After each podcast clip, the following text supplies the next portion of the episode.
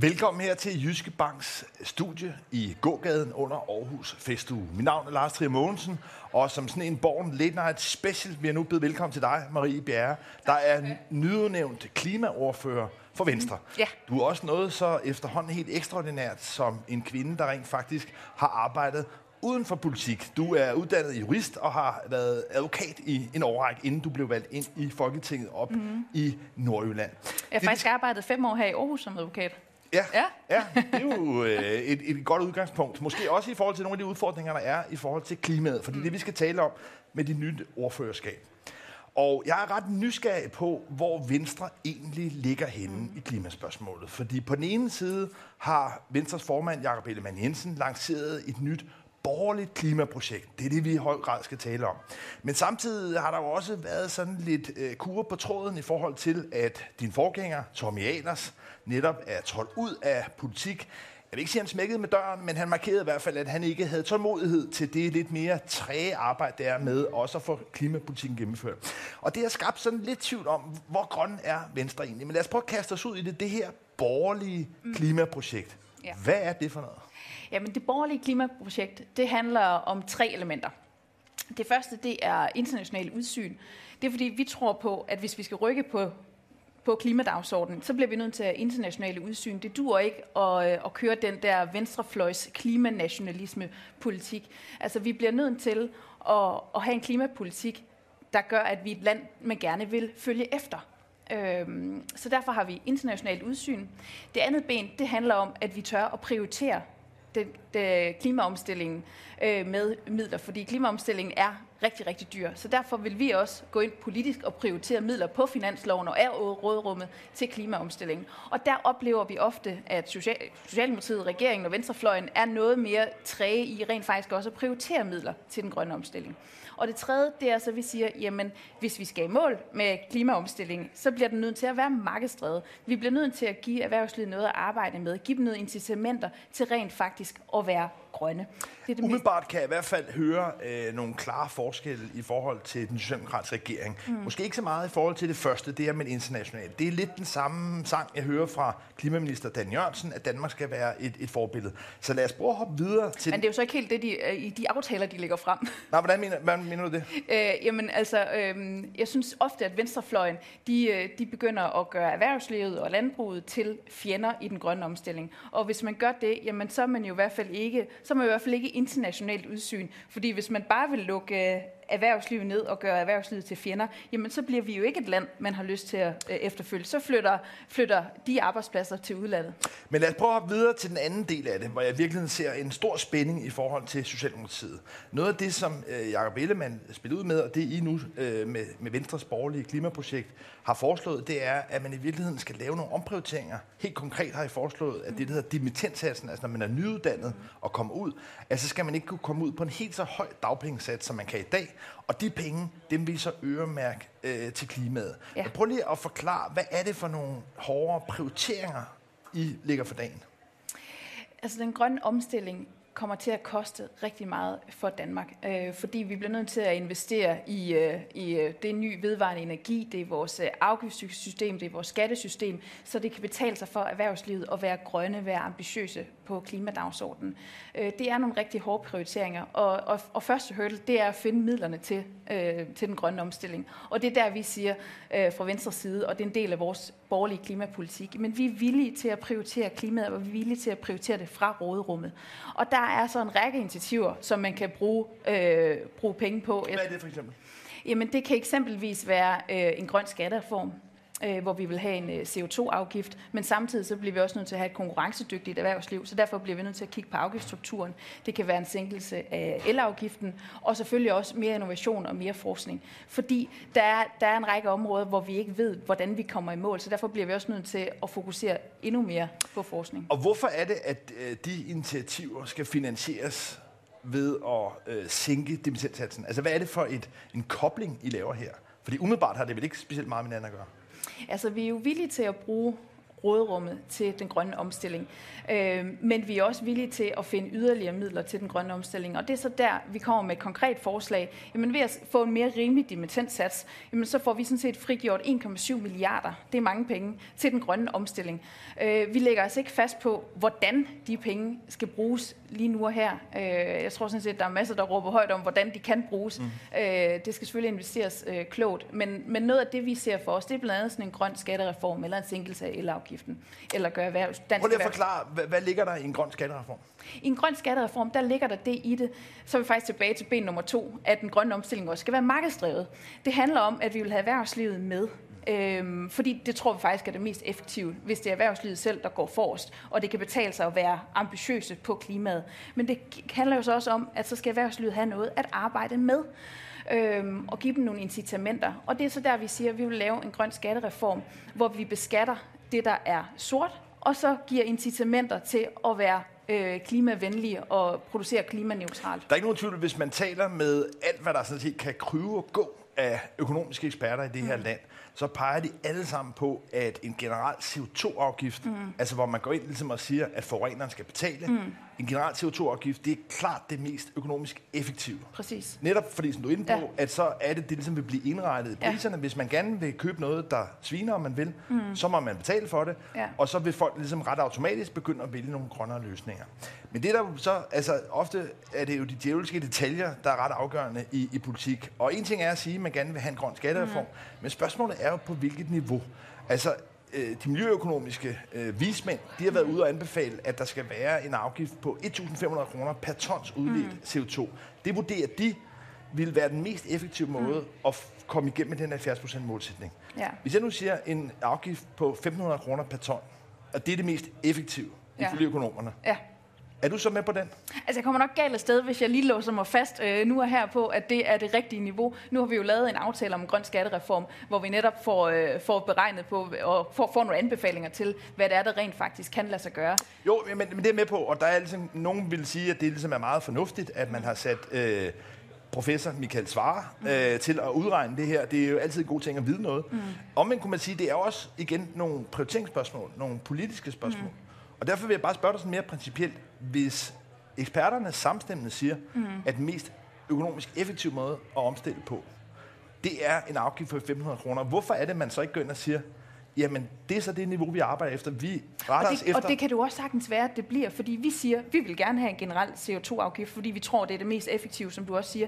Men det handler jo også om, at vi samtidig skal have et dansk erhvervsliv, der er konkurrencedygtigt. Og der er vi så tilbage ved det første ben, at vi bliver nødt til at have et internationalt udsyn, at det ikke skal være klimanationalisme. Øh, fordi hvis vi gør det for svært at drive erhverv her i Danmark, jamen så rykker de arbejdspladser bare til udlandet, og det ønsker vi sådan set ikke. Så, så, så derfor handler det også om, altså mm. den, den der C O to afgift, den skal jo kobles med at have et konkurrencedygtigt erhvervsliv.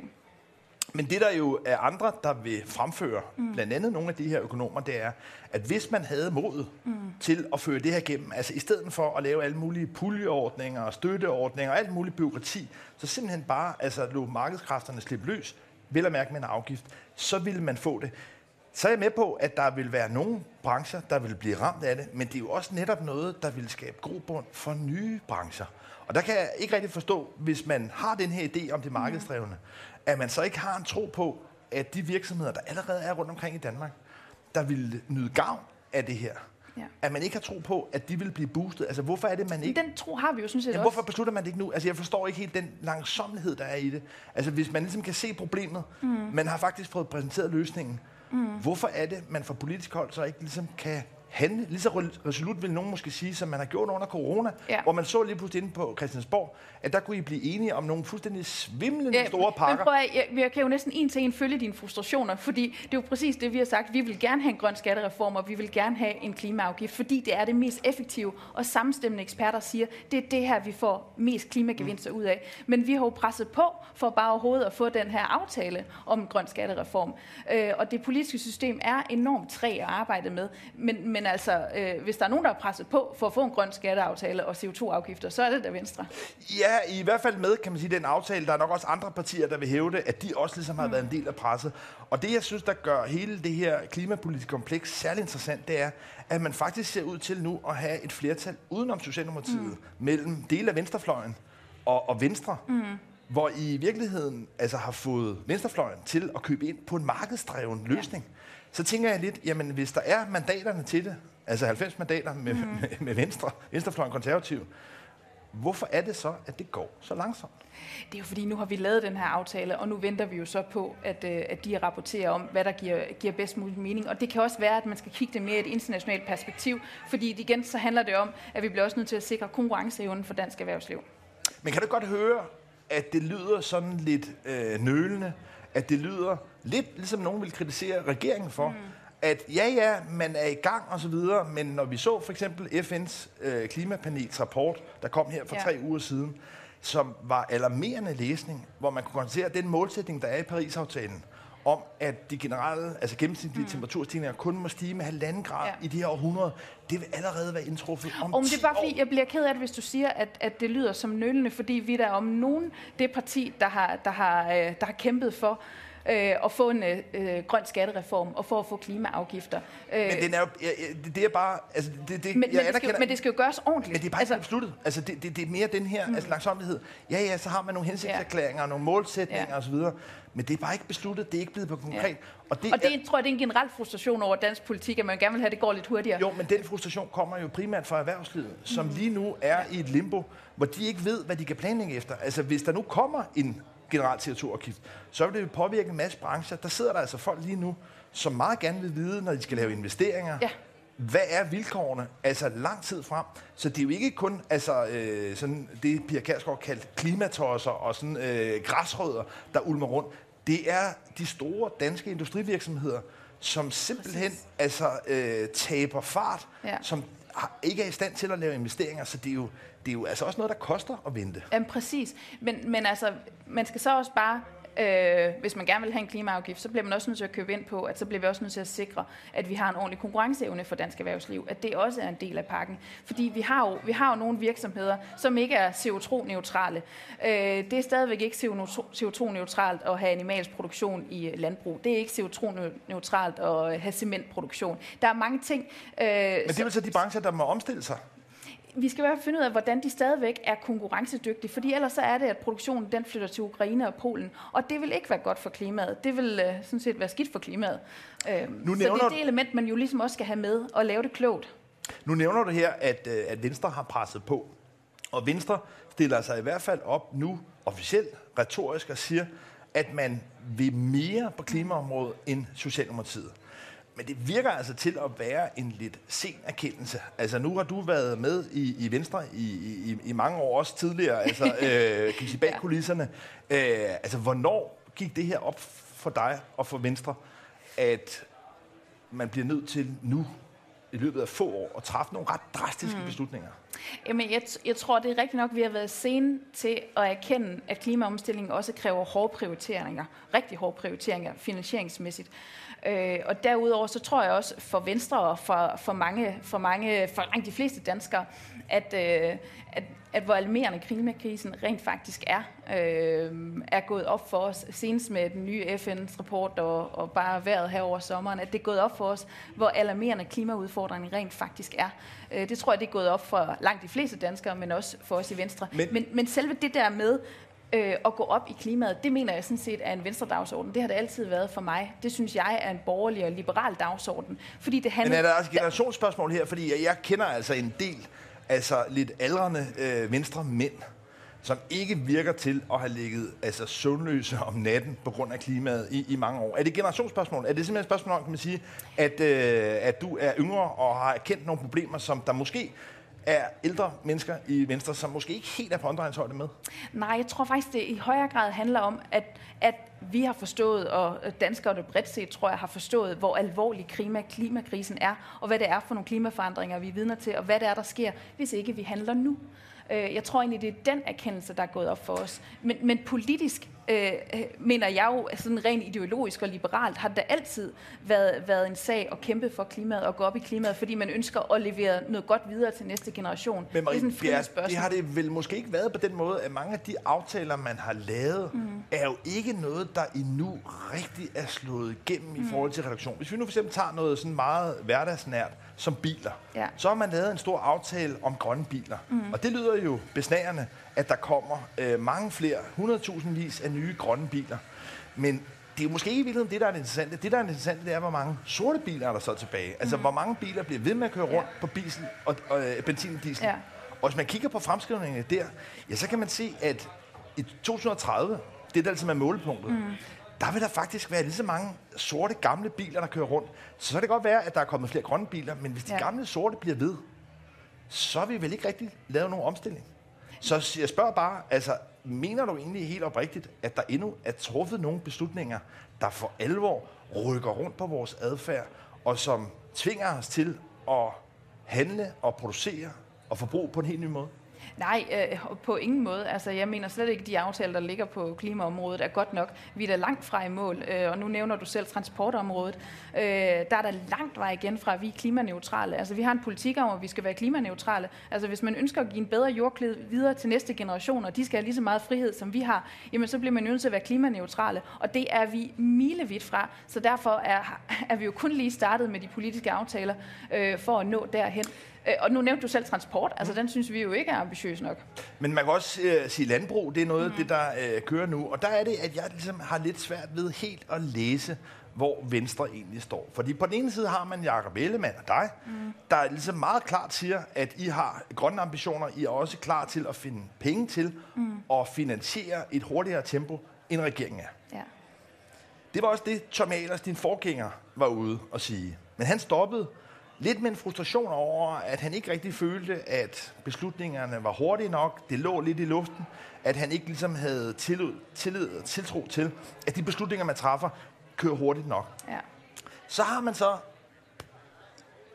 Troels Lund Poulsen, som du tidligere også har arbejdet som student for, kender rigtig ja. godt, øh, der nu er, kan man sige, chefhandler for Venstre i alle de store økonomiske spørgsmål, ja. men også sidder i de her landbrug. Og jeg kan ikke lade være med, når jeg kigger på det udefra, og konstaterer, ja, Tommy Ahlers, han er gået, mm. så er det Troels Lund Poulsen, der sidder, for han er tilbage. Og så tænker jeg lidt, mm, er det lidt grøn snak? Og så er der i virkeligheden sådan en gammel, klassisk landbrugsvenstre, der i virkeligheden kører det ind i maskinrummet. Nej, fordi den borgerlige klimapolitik er jo netop borgerlig, øh, og det er det, der binder os sammen. Altså, vi tror sådan set på, at det er markedet, der kan løse det, at vi vil investere, at vi har internationalt udsyn. Det er sådan set god borgerlig, klassisk politik, øh, så, så, så derfor ser jeg egentlig, at der er bred opbakning til den grønne dagsorden. Ja, nu siger du bred opbakning, men jeg kan ikke lade være med at tænke. Eller fuld opbakning, ja. Når, når, når du taler om et, et, et, et borgerligt klimaprojekt, mm, ja. som skal være drevet frem af, i virkeligheden, at man vælger løsninger, som gavner erhvervslivet, mm. som tvinger erhvervslivet i virkeligheden til at drive det her frem. Så kunne jeg godt blive lidt i tvivl om, hvem der egentlig er til at støtte det projekt inde i Folketinget. Fordi jeg kan konstatere, at øh, Nye Borgerlige er ikke med i klimaloven, Liberal Alliance virker også meget kritisk mm. i forhold til klimapolitikken. Dansk Folkeparti, ja, de virker nu altså også til og øh, kører lidt med håndbremsen mm. trukket i klimapolitikken. Så har vi så Venstrefløjen, der vil jo nogle andre løsninger. Så er der overhovedet, kan man sige, noget, der tegner til at kunne være et flertal for sådan en borgerlig øh, klimapolitik? Hvem skal I lave det sammen med? Jamen, det tror jeg altså, der er. Altså, jeg er helt overbevist om, at der vil være blå opbakning til en borgerlig klimapolitik, fordi Blå Blok er netop bundet sammen på, at det, vi tror på markedskræfterne, øh, vi er markedsdrevet, øh, og, og hvis vi vil en effektiv klimapolitik, jamen så giver, handler det også om at give markedet noget, der arbejder med. Så derfor ser jeg for mig, at det vil, der vil være opbakning til en borgerlig klimapolitik.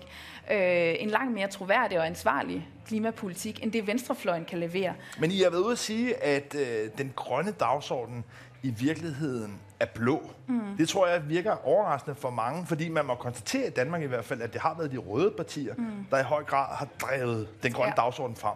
Altså prøv lige at forklare mig, altså det bliver jo lidt sådan en mærkelig farvelag, ja. men hvorfor er den grønne blå dagsorden? Blå er grøn, rød er ikke ja, altså, grøn. Det er sådan, øh... ja. øhm, jamen, altså helt oprigtigt, hvis man vil i mål med klimaomstilling og klimaneutralt, så tror jeg, det er nødvendigt at føre klassisk blå borgerlig politik, netop af de grunde, jeg allerede har nævnt. Altså, hvis vi vil noget for klimaet, så bliver vi nødt til at internationalt udsyn. Det nytter ikke noget at have den her klimanationalisme, som venstrefløjen i høj grad har, hvor man ensidigt fokuserer på, at det er i Danmark, vi skal reducere men, udledningen, og ikke være et forgangsland. Marie Bjerre, hvis man tænker sådan lidt virksomhedsagtigt, mm. og man er en virksomhed, der skal ud i en turnaround, lad os bare bruge det billede i forhold til Danmark, man skal ændre den måde, man altså forbruger, producerer energi på, hovedsageligt. Så vil man jo i en virksomhed på en eller anden måde satse lave det sats, at man investerer i nogle nye sektorer, nogle nye forretningsområder, velvidende, at der er nogle andre, der skal lukkes ned. Ja. Og der er det, at jeg ligesom fornemmer den her nølen, at man siger, ja, det kan godt være, at det vil gavne nogle af de virksomheder, der er inden for nogle nye vedvarende teknologier, men vi tør ikke rigtigt, fordi at, at landbruget og andre, du nævnte du selv, øh, mm. altså øh, cementproduktion osv., altså er det ikke et spørgsmål om at have det mod, som jeg i hvert fald savner lidt fra Tommy Ahlers, til at sige, vi skal træffe nogle investeringsbeslutninger, hvor vi godt ved, at der er nogle brancher, der kommer til at knække nakken på det her, mm. men det er de gamle brancher, og så skal vi ture. Altså er det ikke et spørgsmål om også det lederskab, der ligger i at sige, ja, der vil være dele af landbruget, der vil knække nakken på det her. Men til gengæld vil der komme mange flere, jo, men... og måske bedre jobs, som også vil måske kunne blive ansat, i stedet for det østarbejdere, der er i landbrugssektoren, af danskere, hvad ved jeg. Men, men, men hvorfor ikke ture? Jo, men altså, vi, vi, vi har jo nogle produkter, som ikke er C O to neutrale, og som heller ikke bliver C O to neutrale i morgen, men som der er efterspørgsel efter. Der er stadigvæk efterspørgsel efter cement i morgen, der er efterspørgsel efter landbrugsprodukter i morgen, efter olie i morgen osv. Vi kan jo ikke bare, som jeg lidt hører på venstrefløjens retorik, lukke ned for, at vi skal producere det i Danmark. Det vil være dumt, både for, for øh, vores velstand og vores velfærd i Danmark, men jo også for den grønne omstilling. Fordi så åbner de fabrikker jo bare i Polen og Ukraine. Så det, det er der, den blå og den, den røde klimapolitik ligesom adskiller sig ad. Yeah. Vi vil i stedet for, i stedet for at sige, at vi vil detailregulere og gøre det sværere og lukke ned, jamen så vil vi give incitamenter til at arbejde med og blive endnu mere grønne. Altså, men det virker bare til, at man lidt hænger fast i nogle af de virksomheder, som allerede er etableret i Danmark, og ikke måske har så meget blik for iværksættere, for mm. nye virksomheder. Fordi det, der jo også er et spil, hvis vi kigger ja, ja. på den store scene, det er, at i dag er der jo en lang række grønne virksomheder, som vælger at søge mod Norge eller Holland, Tyskland, andre steder, hvor der måske er en større vilje, måske et bedre marked, hvad ved jeg, men så vi også går glip af Am, morgendagens virksomhed. Så det er ikke også spørgsmål, kan man sige, at man mm, vil måske kende sin besøgelsestid? Jamen, det er jeg ikke enig i, fordi det går på to ben. Dels er der jo de virksomheder, der allerede er her, og, og, og som producerer nogle produkter, som skal være endnu mere grønne. Men der er jo også det andet ben, som du selv nævner, det grønne iværksætteri. Øhm, og, men er ikke det, man svigter og, ved ikke at ture øh, rulle hurtigere frem? Nej, det kan jeg ikke se. Altså, jeg er svært ved at se, når man har en politik, der gerne vil give øh, erhvervslivet bedre vilkår i Danmark og give et incitament til at være mere grønne, at det ikke også netop skulle hjælpe grønt iværksætteri i Danmark. Man... Marie Bjerre, hvor... Øh, altså, nu fornemmer du en vis utålmodighed øh, øh, fra min side, men det er sådan set også, fordi jeg taler med øh, en, en lang række grønne erhvervsfolk, som ja. altså, faktisk begynder lidt at trippe i forhold til at tænke, er Danmark nødvendigvis, altså vi hører det her om det grønne foregangsland, de oplever det ikke rigtigt inden for Christiansborg, de begynder ligesom at afsøge deres mm-hmm. jagtmarker og tænker, er Danmark nødvendigvis altså det bedste sted at drive grøn virksomhed i? Så derfor er der på en eller anden måde en usålmodighed, som på en eller anden mm-hmm. måde altså, øh, spiger frem. Ja. Så hvad er tidshorisonten? Altså hvornår er det, at de her syltekrukker på en eller anden måde får hældt indholdet ud, vi får at vide, hvad er det konkret for nogle aftaler omkring skattereform, C O to afgift, landbrug, mm-hmm. så erhvervslivet som borgerne, så vi alle sammen kan begynde at planlægge efter det. Hvornår, hvad, hvilken deadline kan du sætte på det? Jamen, altså, jeg, jeg deler jo den der frustration fuldstændig, fordi øh, vi er jo kommet bagud med klimadagsordenen og den grønne omstilling, øh, og det skal gå meget stærkt med at investere i den, i, øh, i den grønne omstilling. Nu øh, senest forhandler vi jo bare øh, energiøer, hvor, hvor, det også kommer, hvor der også er en enorm lang tidshorisont. Hvor det er vi jo lægger, som femten år eller sådan noget. Ja, altså. Præcis. Hvor vi så også lægger pres på, men kan vi gøre det lidt hurtigere? Mm. Øh, og det er jo det, vi forsøger politisk, øh, og vi er øh, mindst lige så frustrerede over, at det ikke går hurtigere. Men, men altså, vi ja. har jo ikke halvfems mandater. Men lad mig lige slutte af så med, øh, I stiller det jo ret skarpt op og siger, at I er villige til at tage det, der hedder råderummet, som mm. er jo sådan et mystisk begreb, som man sådan set er de penge, man vinder ved at have lavet en lang række reformer, så der ligesom er en bæredygtighed, kan man sige, i dansk økonomi. De penge, siger I nu, dem vil I bruge på klimaomstilling frem for i virkeligheden velfærd. Socialdemokratiet, de siger så, nej, vi vil hellere bruge dem på velfærd. Det mm. for at skære det meget kort om. Mm. Tror du oprigtigt talt, at der er øh, flertal i den danske befolkning, for at bruge pengene på at accelerere den grønne omstilling, frem for eksempelvis at investere dem i nærsygehus, eller nogle af de gode gaver, som Mette Frederiksen og regeringen vil præsentere frem mod valget?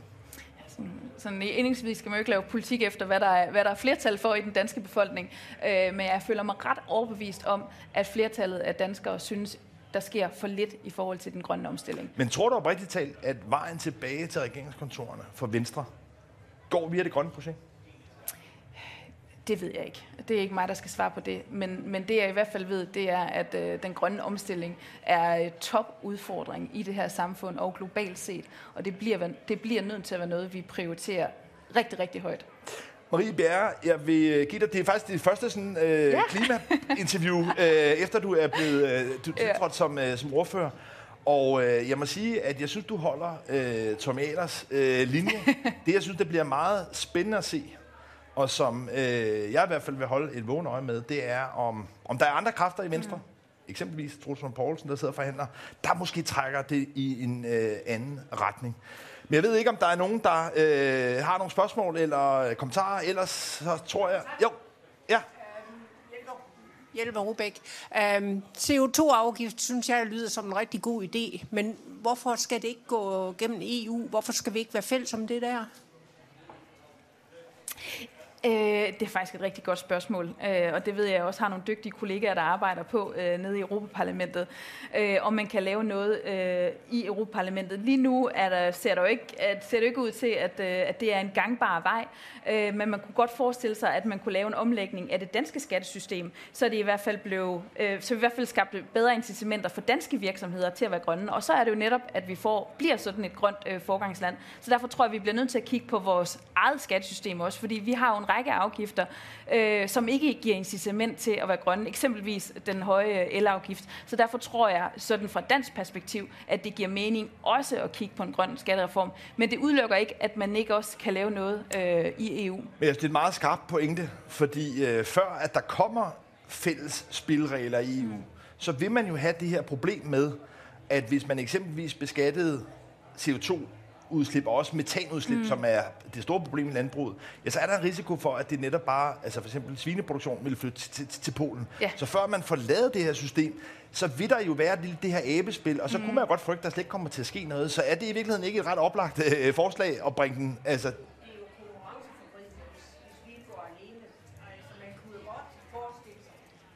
Man kunne jo godt forestille sig, at man øh, yder noget støtte til de øh, firmaer, som så øh, bliver beskattet af deres C O to afgift. For eksempel, der var vist nogle røde politikere, der mente, at man skulle løg, øh, lukke Portland.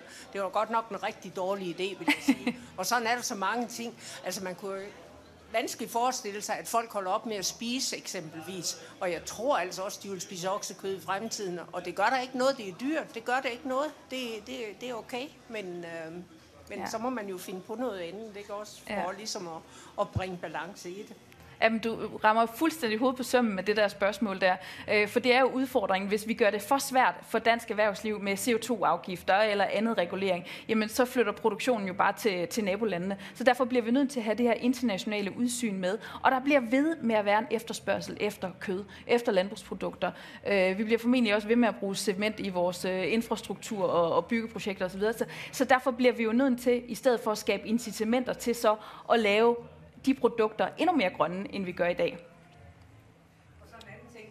Det der med bilerne. Nu begynder de der elbiler at komme ud og rulle, og der bliver flere og flere af dem, og jeg tror også, det kommer til at gå stærkt efterhånden. Der var en, en socialdemokrat, der mente, at det skulle være sådan, at man kunne tanke el hele vejen ned gennem Europa. Det var lige op til valget. Det kunne jeg så have fortalt ham, at vores nabo var i stand til at køre til Italien og tilbage igen, og i stor udstrækning kunne tanke op ved, ved supermarkeder. Altså, jeg kan egentlig ikke forstå, at Bilka ikke har lavet nogen, nogen tanke der til el. Opladning. Ja. ja, så spørgsmålet går på, om vi har nok el-infrastruktur, el-ladet infrastruktur i Danmark. Det er Danmark. Mere, mere noget med at, at, at få dem op at stå, ikke også? Fordi mm. at, øhm, ja. der er samtidig lidt meget kø, der hører jeg. Lidt ja. der. Ja. Men, men, men altså, hele det her problem omkring elbiler og, og el-ladestander er jo lidt sådan hønen og ægget. Altså, hvad er det, ligesom, der skal øh, komme først på mange måder? For det er klart, man køber ikke en elbil, hvis man ikke er sikker Præcis. på, at man kan køre sin afstand.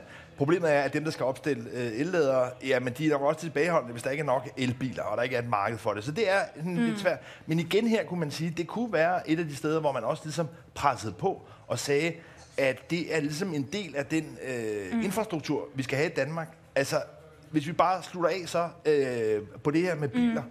Altså, jeg er ikke øh, imponeret set fra et klimaperspektiv i forhold til den aftale, man har lavet. Hvorfor er det, at man ikke går ind med den ene hånd og udfaser de fossile biler hurtigere, men til gengæld også investere i, at man kan komme rundt, at der er elladesteder rundt omkring. Mm. Altså, hvorfor skal de her tidshorisonter være så lange, så det er, man næsten kan diskutere, om det overhovedet har en effekt? Altså, man kan sige igen, klimarapporten viser mm. allerede om ti år, der er man nået til den temperaturstigning, vi skulle undgå skete ja. i hele århundredet. Så hvorfor er det, man ikke sørger for, at om fem år, der kan man komme rundt i hele Men Danmark. Det er, jo, det er jo fordi regeringen ikke var villig til at prioritere midlerne til det, prioritere pengene på det, og det var også netop derfor, at vi ikke var med i den grønne aftale omkring øh, biler, fordi vi ikke syntes, den var ambitiøs nok, at man ikke turde og man ikke ville finansiere øh, nok midler til det, og så er det jo, at danskerne ikke køber tilstrækkelige elbiler. Så den konflikt, der i virkeligheden, den forskel, den spænding, der er ved at blive tegnet op i dansk politik, som jeg synes er ret sprængfarligt, det er, at I i virkeligheden siger, ja, vi er klar til at gøre det, mm. men det kommer med den pris, at der vil være nogle af de velfærdsløfter, som Socialdemokratiet præsenterer, vi så ikke får råd til. Fordi det er vel den anden side af det, at, at de penge, som Socialdemokratiet foreslår at bruge på, på velfærd, det er jo de penge, I vil bruge på det her. Så det er vel den konflikt, vi står overfor, det er vel det, der ligesom er omdrejningspunktet. Altså, jeg tror I forskellen ikke... mellem om det så er grøn eller blå blok og, og rød. Jeg tror ikke, du kan sætte det sådan op, velfærd kontra klima. Øh, der, hvor forskellen er, er jo, at der er en forskellig tilgang i, hvordan vi vil løse klimaudfordringer. Og jeg mener, at den borgerlige klimapolitik er langt mere troværdig end Venstrefløjens klimapolitik, fordi vi netop vil have den markedsdrevet og har internationalt udsyn. Og det er det, der gør vores klimapolitik mere effektiv. Men der er ikke et modsætningsforhold mellem at ville velfærd og ville klima, for vi vil også velfærd. Øh, Socialdemokratiet, de siger så bare, at, øh, at de gerne vil have endnu mere offentlig forbrug. Hvis vi bare slutter af med sådan et konkret spørgsmål. Man har sat en ambition om, at C O to-udledningen skal være reduceret med halvfjerds procent i to tusind og tredive i forhold til nitten halvfems. Ja. Hvornår tror du i Danmark, at Danmarks Statistik, dem stoler jeg på, at de kan komme ud og sige, nu har vi nået den her halvfjerds procent reduktion. Altså bliver det i tredive, bliver det niogtyve, bliver det enogtyve. Hvornår, hvornår kan vi regne med, at det rent faktisk sker, at Danmarks Statistik kommer ud og siger, nu er vi mål? Jamen altså, det har jeg da en, en forhåbning og også en tro, nogen vil måske mene naiv, men altså på, at det, det bliver inden tyve tredive, og i tyve halvtreds skulle vi gerne være klimaneutrale. Altså vi kan simpelthen ikke være andet bekendt. Vi bliver nødt til at levere en, en lige så god jordklode videre til næste generation, så derfor må målet også være klimaneutralitet. Ja, det Marie, har jeg tro på. Marie Bjerre, klimapolitisk ordfører for Venstre, nyudnævnt. Du skal have tusind tak, fordi du kom her i specialudgaven af Borgen Late Night, og tak fordi I kom.